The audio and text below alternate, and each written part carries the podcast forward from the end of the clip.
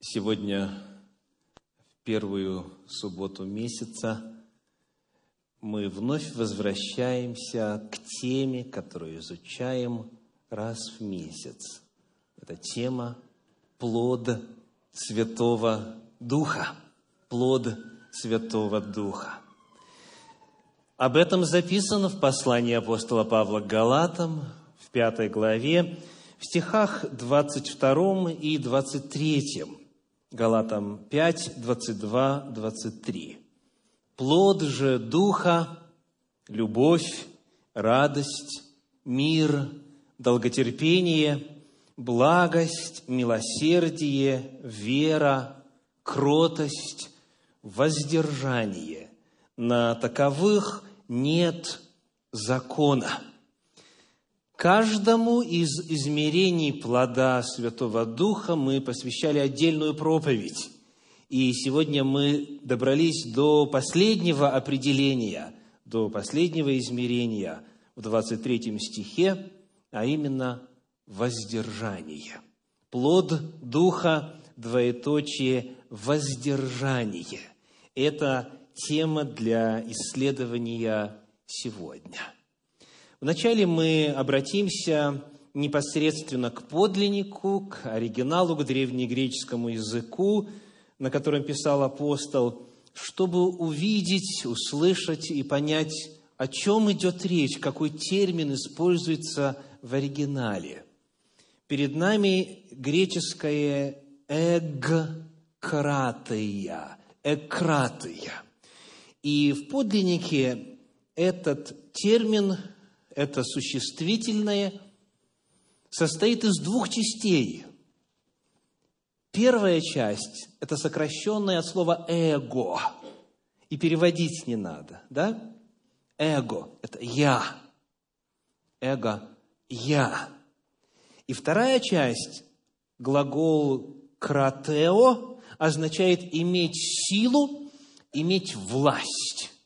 Так что получается, Эгкратия – это иметь силу над самим собою, то есть управлять самим собою, умение управлять собою. Вот базовое значение этого термина. И, как вы видите, это чуть шире термина, который предлагается в синодальном переводе, потому что воздержание – хотя и включено в понятие управлять собою, но не все в себя вбирает термин воздержание. Вот несколько примеров современных переводов этой фразы. Перевод Кассиана говорит «обладание собой». Плод же Духа в последних – обладание собой. Перевод Кулакова предлагает такой термин – самообладание. Самообладание. Перевод российского библейского общества очень похоже – умение владеть собой. И, наконец, э, перевод Стерна – самоконтроль. Самоконтроль. Вот это главные термины, которые используются в современных русских переводах для того, чтобы перевести термин «эгкратия», который используется здесь в подлиннике. На наше счастье, это слово не так часто употребляется в оригинале. То есть нам не понадобится много времени, чтобы охватить смысл этого измерения плода Святого Духа. В форме существительного это слово используется четыре раза, в форме глагола два раза и в форме прилагательного один раз. Итак, всего семь. Семь раз – Священное Писание использует слово, которое обозначает самоконтроль, умение владеть собою, самообладание. Давайте посмотрим, какие сферы это затрагивает, согласно словоупотреблению подлинника. Хочу повести вас к первому посланию Коринфянам, к седьмой главе. 1 Коринфянам, седьмая глава, стихи в начале со 2 по 5 и затем стих 9. 1 Коринфянам, 7 глава, стихи со 2 по 5 и 9. Сказано, «В избежании блуда Каждый имей свою жену, и каждый имей своего мужа. Муж, оказывай жене должное благорасположение, подобно и жена мужу. Жена не властна над своим телом, но муж, равно и муж не властен над своим телом, но жена. Не уклоняйтесь друг от друга разве по согласию на время – для упражнения в посте и молитве, и потом опять будьте вместе, чтобы не искушал вас сатана не воздержанием вашим. Итак, что чему противопоставляется? Два термина.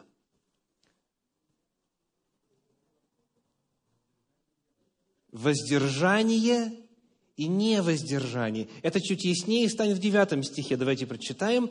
«Но если не могут воздержаться», вот этот а, термин в подлиннике, да? Если не могут воздержаться, пусть вступают в брак, ибо лучше вступать в брак, нежели разжигаться. Итак, какая первая сфера, которую мы рассматриваем сегодня, смотря где в оригинале используется нужное нам слово? Сфера интимной жизни. Сфера интимной жизни. Священное Писание противопоставляет воздержание невоздержанию, а невоздержание тождественно по тексту чему? Чему? Давайте попросим включить нам второй стих, с которого мы начали чтение этого отрывка. Сказано, но во избежание блуда – так что чему противопоставляется? Воздержание, вот это вот самоконтроль, умение владеть собою, противопоставляется не воздержанию, или апостол Павел говорит разжигаться, или же еще один термин блуд. блуд. Если вы посмотрите на англоязычный перевод ниже на экране, то вместо термина блуд Какое словосочетание вы видите? Sexual immorality, да? То есть дословно сексуальная распущенность. Дело в том, что в подлиннике здесь в действительности используется довольно широкий термин. Это греческое слово порнея. Порнея. Откуда все известные слова однокоренные в русском языке. То есть блуд в данном смысле это не просто там, допустим, какие-то добрачные отношения в сравнении с э, взаимоотношениями в браке. Блуд – это разные виды и формы нарушения Божьих законов касательно интимной жизни. Так вот, те, кто в состоянии жить по воле Божьей, они не блудят. Если же нет вот этого измерения – плода Святого Духа, воздержание, эгкратея, тогда разжигаешься, тогда появляется опасность и угроза совершения нравственного разложения. Итак, вот этот термин, который мы изучаем сегодня, он противопоставляется блуду. Посмотрим, как апостол Павел об этом писал в первом послании фессалоникийцам в 4 главе, в стихах с 3 по 5. 1 Фессалоникийцам, 4 глава, с 3 по 5. «Ибо воля Божья есть освящение ваше, чтобы вы воздерживались от блуда, чтобы каждый из вас умел соблюдать свой сосуд, кто может догадайтесь, о чем идет речь, в святости и чести, чтобы мог содержать свой сосуд в святости и чести, а не в страсти похотения, как язычники, не знающие Бога. Что чему противопоставляется? Святость блуду, воздержание похотям. В языческом мире, в подавляющих версиях язычества, в разных местах, в разных культурах, страсть и разврат возведены в культ. Появились так называемые священные блудницы. Представляете? Необычные, а священные. И вот этот вот культ плодородия и безнравственной похотливой любви, он заполонил собою все Средиземноморье в тот момент, когда Господь давал свои законы об интимной жизни в письменном виде. как язычники или как народ Божий. Вот какой выбор стоит. Итак, Господь говорит, плод Духа, если в человеке есть Дух Святой, он начинает преобразование вот в этой интимной сфере жизни человека.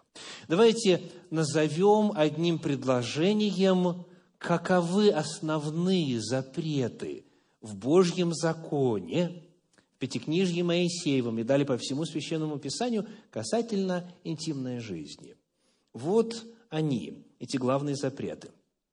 Добрачный секс, интимная близость до брака есть нарушение Божьей воли. Внебрачный секс, нарушение супружеской верности, прелюбодеяние. Далее инцест, кровосмешение, интимная близость с родственниками. Далее мы могли бы назвать интимную близость во время менструации, во время кровеочищения. Это названо мерзостью по Священному Писанию. Далее гомосексуализм, скотоложество, мастурбация и порнография. Я называю главные запреты, которые находятся на страницах Священного Писания. Если для кого-то из вас какой-то термин прозвучал неожиданно, вы можете подробнее ознакомиться с материалом на эту тему в лекции «Интимная жизнь. Двоеточие. Спасительные табу». Эту лекцию можно найти на канале Центра Духовного Просвещения на веб-сайте YouTube. Э, в цикле «Если бы любовь», троеточие, есть лекция «Интимная жизнь. Спасительный табу», где гораздо обстоятельнее, подробнее мы изучали эти вопросы. То есть, если в человеке есть Святой Дух, если верующий позволяет Духу Святому работать в нем, если верующий позволяет Духу Святому освещать его, то Дух Святой начнет наводить порядок в сфере интимной жизни человека. И все перечисленное мною только что будет искоренено силой Божьей в любом формате. Любая нечистота в вопросах интимной жизни будет преодолена.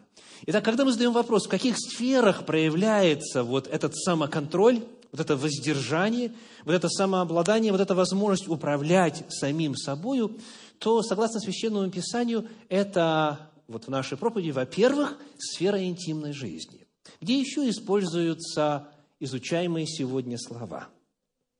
Хочу пригласить вас открыть в первом послании апостола Павла к Коринфянам, 9 главу, стихи с 24 по 27. 1 Коринфянам 9 глава, стихи с 24 по 27. Еще один пример использования изучаемого слова «самоконтроль». В данном случае в форме глагола. Читаем с 24 по 27. «Не знаете ли, что бегущие на ресталище бегут все, но один получает награду? Так бегите, чтобы получить». Все подвижники воздерживаются. Вот наше слово. Все подвижники воздерживаются от всего. Те для получения венца тленного, а мы нетленного. И потому я бегу не так, как на неверное, бьюсь не так, чтобы только бить воздух, но усмиряю и порабощаю тело мое, дабы, проповедуя другим, самому не остаться недостойным. Что делает апостол Павел здесь в этом отрывке?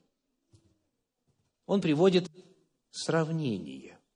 Приводит сравнение. Он говорит, вот есть бегущие на ресталище – и они от всего воздерживаются, так и я, говорит он, от всего воздерживаюсь, чтобы самому не остаться недостойным.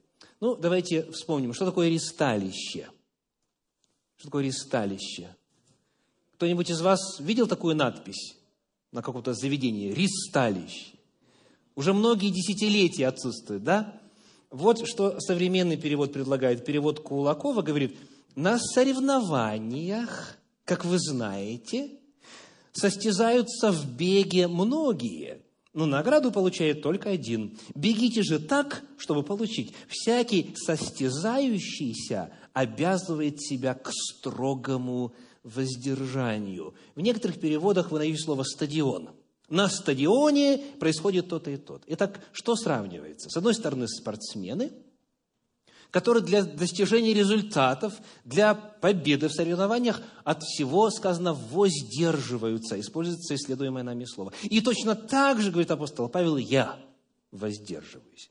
Итак, вопрос, от чего воздерживаются спортсмены? Кто-нибудь из вас занимался спортом когда-то? Или сейчас? Так?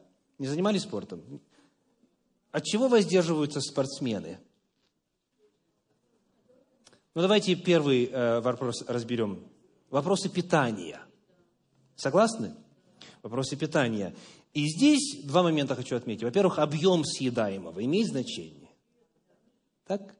То есть, кому бежать легче? Тому, кто 90 килограмм весит, или при том же росте 70 килограмм?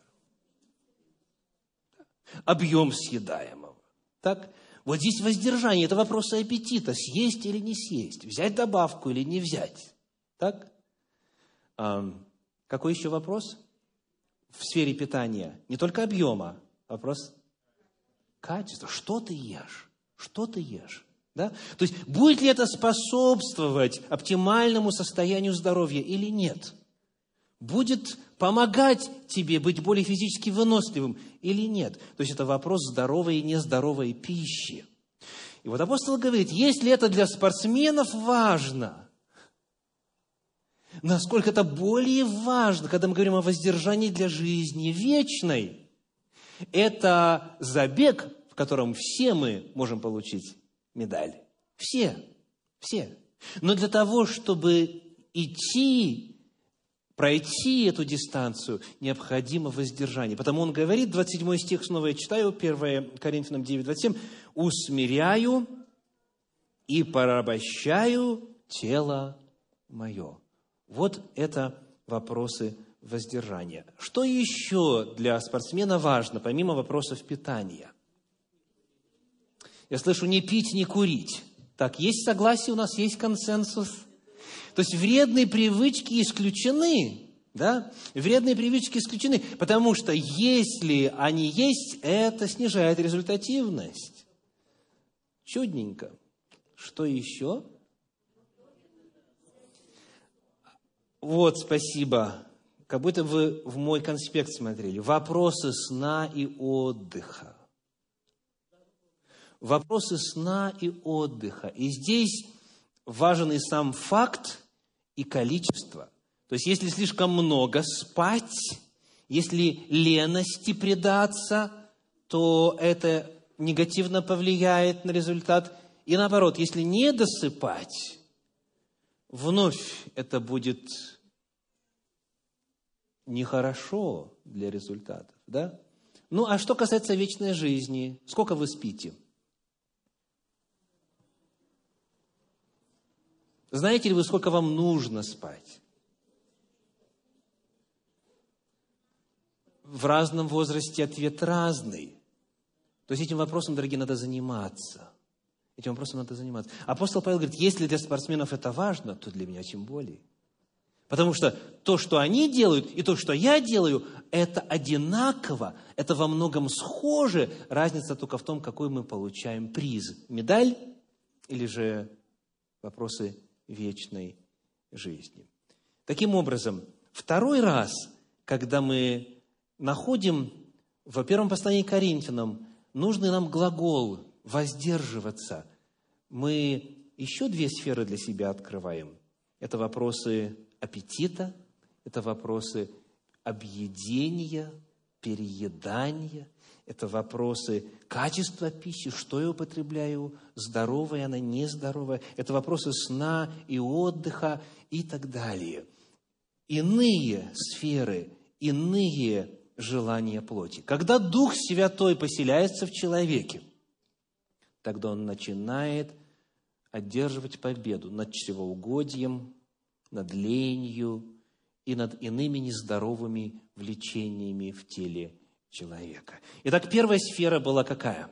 Сфера интимной жизни. Вторая сфера – сфера иных желаний, иных естественных потребностей, которые могут, к сожалению, превращаться в похоти. И потом апостол Павел, как вы помните, писал, «Попечение о плоти не превращайте в похоти». Вот это вопрос эгкратия. Это вопрос самоконтроля, это вопрос самообладания. Или, как говорит синодальный перевод, вопрос воздержания.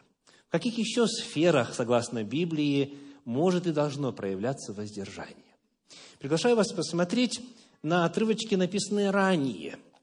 Это книга притчи, 25 глава, 28 стих. Притчи 25, 28. Написано, что город разрушенный без стен, то человек, не владеющий духом своим. Что город разрушенный без стен, то человек, не владеющий духом своим. Послушайте этот стих, вот эту последнюю фразу в современном переводе российского библейского общества. Человек, не владеющий собой. Человек, не владеющий собой, или вот как нам подсказывает экран, нижняя часть, a man without self-control. Человек без самоконтроля подобен городу, разрушенному без стен. Что в древности это означало для города, если стены разрушены? Абсолютная беззащитность, абсолютная подвластность от воли окружения. Захотели соседи войной пойти, приходят, чинят, что хотят. Так? То есть, а, нету защиты. И вот что вокруг происходит, то и в городе происходит. Нет никакого барьера, нету фильтра, нету блокады. О чем апостол говорил в первом веке нашей эры? Об этом мудрец говорил еще в X веке до нашей эры. Соломон пишет, что город разрушенный без стен, то человек, не владеющий духом своим. Как вы думаете, какая здесь грань рассматривается самоконтроля? Что значит не владеть самим собой или духом своим? О чем идет речь? Сила воли. Слышу, есть ли другие варианты? Вопросы темперамента. Нравится? Еще какие варианты, пожалуйста?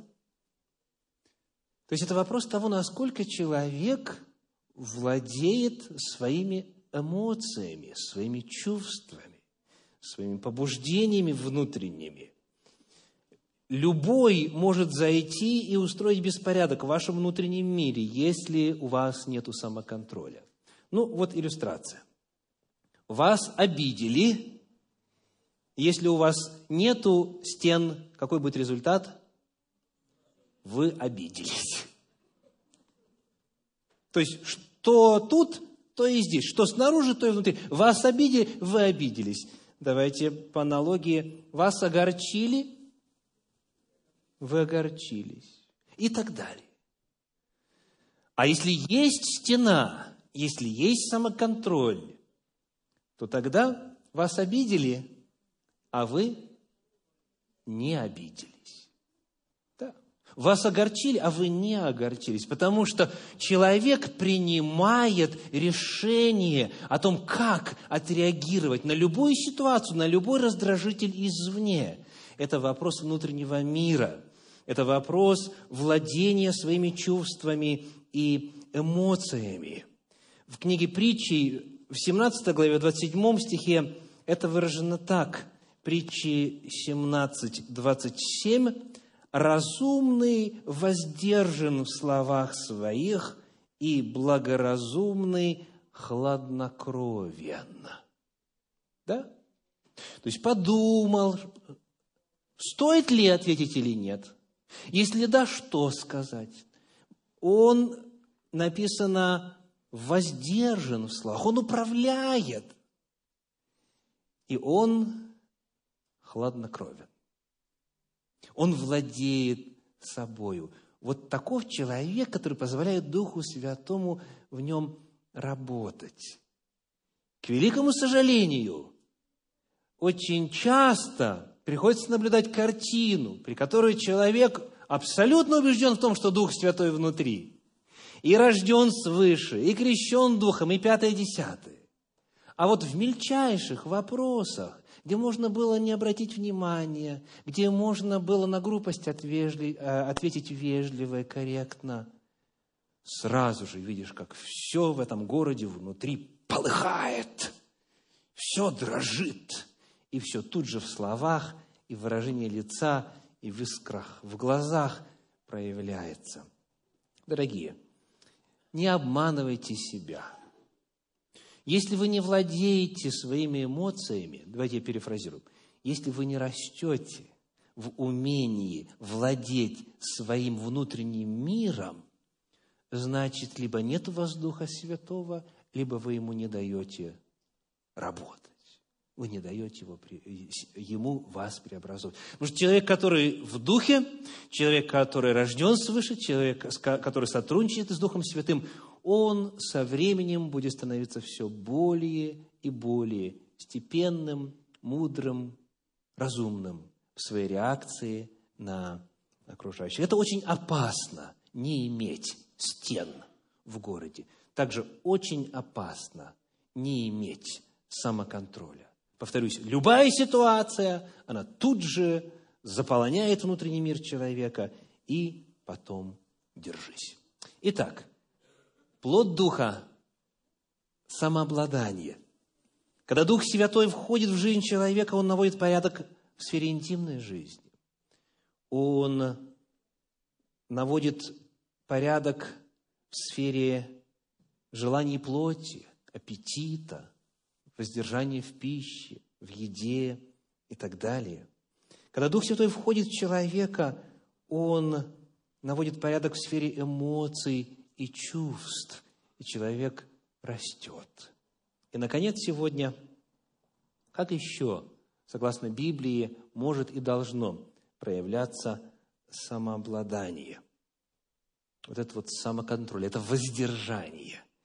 Я приглашаю вас посмотреть на первое послание апостола Павла к Коринфянам, шестую главу, где мы прочитаем стихи 9, 10 и 12. 1 Коринфянам, 6 глава, стихи 9, 10 и 12. «Или не знаете, что неправедные Царство Божье не наследуют? Не обманывайтесь, ни блудники, ни идолослужители – ни прелюбодеи, ни молоки, ни мужеложники, ни воры, ни лихаимцы, ни пьяницы, ни злоречивые, ни хищники Царство Божие не наследуют. Теперь 12 стих. «Все мне позволительно, но не все полезно. Все мне позволительно, но ничто не должно обладать мною». Вот вопрос воздержания. Кто чем управляет. Кто кем управляет? Апостол Павел говорит, ничто не должно управлять мною. Почему? Потому что во мне есть Дух Святой, который воспроизводит плод Духа, самоконтроль.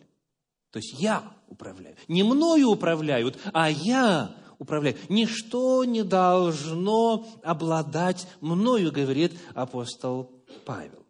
И вот этот, этот 12 стих, он, к сожалению, а, довольно проблематичен в зависимости от того, какими переводами для изучения Библии вы пользуетесь. Вот скажите, вот эта фраза «все мне позволительно». Это кто говорит? Ох, как, как вы мудро отвечаете. Я слышу фразу «неверующий» говорит. Угу, угу. Есть у вас иные переводы Библии? Вот посмотрите на, на англоязычный, который мы используем на слайдах. Кавычки открываются. All things are lawful to me. Кавычки закрываются. Что эти знаки препинания выражают? Апостол Павел кого-то цитирует. Кто думает, что он священное писание цитирует? А вот узнаем мы дальше в седьмой главе, в первом стихе следующий, 1 Коринфянам 7.1. «А о чем вы писали ко мне, то то есть, что у нас есть? Апостол Павел цитирует из письма Коринфян к нему. И в своем послании он дает свой ответ. Если вы посмотрите на подавляющее большинство современных переводов, вы увидите, что вот как здесь, так и в современных переводах. Ну, я цитирую по переводу Стерна. Вы говорите, кавычки открываются, все мне позволено. Кавычки закрываются. Это не Павел говорит. Он знает, что ему не все позволено. Он реагирует на письмо, которое он получил из Каринфа. Так? И вот теперь то, что Павел говорит, он отвечает, может быть, но не все полезно. Не все полезно. Дальше снова кавычки открываются. Все мне позволено. Кавычки закрываются. И ответ Павла, может быть, но что касается меня, я не допущу, чтобы что-либо стало управлять мною. То есть, речь идет о том, что не все слова в этом стихе апостолу Павлу принадлежат. Он реагирует на определенные мнения. А в Коринфе этих мнений было достаточно. И из истории древности нам известно, что коринфяне славились своей разнузданностью, славились своим бесконтрольным поведением. Они славились тем, что у них не было вот этого воздержания. И появился термин, который засвидетельствован в ряде э, исторических документов, термин «коринфовать». Что значит коринфовать? Это значит предаваться любым страстям, каким хочешь. Там был и храм блудницы Артемиды, богини Артемиды, где состояла на службе около тысячи а вот тех самых священных блудниц. Там и попойки и так далее, и так далее. Не удивительно, что церковь была такая проблемная. Да? Есть верный слух, что у вас некто вместо жены имеет жену отца своего, и, так далее. То есть люди пришли из язычества, люди пришли из мрака дьявольского, пришли в Божий свет. И Господь начинает совершать в них преобразование. И апостол Павел говорит, не все позволительно, не все полезно, и ничто не должно держать меня в рабстве. И вот в числе перечисленного также есть и что? И злоречие. Есть люди, которые в зависимости у злоречия. Есть также что? Пьянство. Есть также хищничество, клептомания есть такое понятие. Вот не могу удержаться, чтобы что-нибудь не своровать. Да? И поставил себе диагноз – и уже не грех, а просто вот таким народился. И так далее. Скотоложество ли это? Прелюбодеяние ли? Мужеложество ли? Воровство и так далее, и так далее. Это все может человека держать в зависимости. Любого рода зависимость, наркотическая ли, никотиновая ли зависимость, алкогольная, любая другая – все это, апостол Павел говорит, не должно меня держать в рабстве, потому что у меня есть Дух Святой, который дает мне, повторимся, самоконтроль. Я управляю. Дух Святой освобождает верующего от всех нездоровых видов зависимости. Итак, наша тема сегодня – плод Духа, двоеточие, воздержание мы находим минимум вот эти четыре сферы в Священном Писании. Сфера интимной жизни, вопросы аппетита, лени и так далее. Дальше вопрос внутреннего мира, чувств, эмоций человека, насколько он владеет самим собой. И, в-четвертых, разного рода зависимости, привычки вредные. Алкоголь ли то или любая другая вредная привычка. Дух Святой все это в человеке преодолевает – у нас есть обетование. В первом послании к Коринфянам, в шестой главе, я пропустил одиннадцатый стих, когда читал этот отрывок. Давайте прочитаем его сейчас. 1 Коринфянам 6.11 апостол говорит, «И такими вот только что вышеописанными, блудниками, молоки и так далее, и так далее, воры, лихаимцы, пьяницы, вот такими были некоторые из вас». Слышите? Такими были, он говорит, вот тем язычникам, которые во Христе обрели спасение в городе Коринф. Такими были некоторые из вас, но омылись, но осветились, но оправдались именем Господа нашего Иисуса Христа и, что для нас очень важно, и Духом Бога нашего. То есть Дух Святой что делает? На основании пролитой крови Иисуса Христа, на основании а, крещения, на основании заключения завета, Дух Святой получает доступ к человеку и начинает его очищать, начинает его преобразовывать. Такими были некоторые из вас. То есть победа и реальна, и доступна, и сила Божья не ограничена для достижения этой цели. Еще одно обетование, первое послание Петра, 4 глава, 3 стих. 1 Петра, 4 глава, 3 стих. То есть это определенное утверждение, в котором сокрыто обетование Божье. 1 Петра 4.3 написано, «Ибо довольно, что вы в прошедшее время жизни поступали по воле языческой». И вот сейчас пойдет перечисление воли языческой. Как жили раньше, до церкви, до уверования, до заключения завета с Господом, как жили раньше те, кому пишет апостол Петр. Итак, вы в прошлое время жизни поступали по воле языческой, предаваясь нечистотам, похотям, мужеложству, скотоложству, помыслам, пьянству, излишеству в пище и питьи и нелепому идолослужению.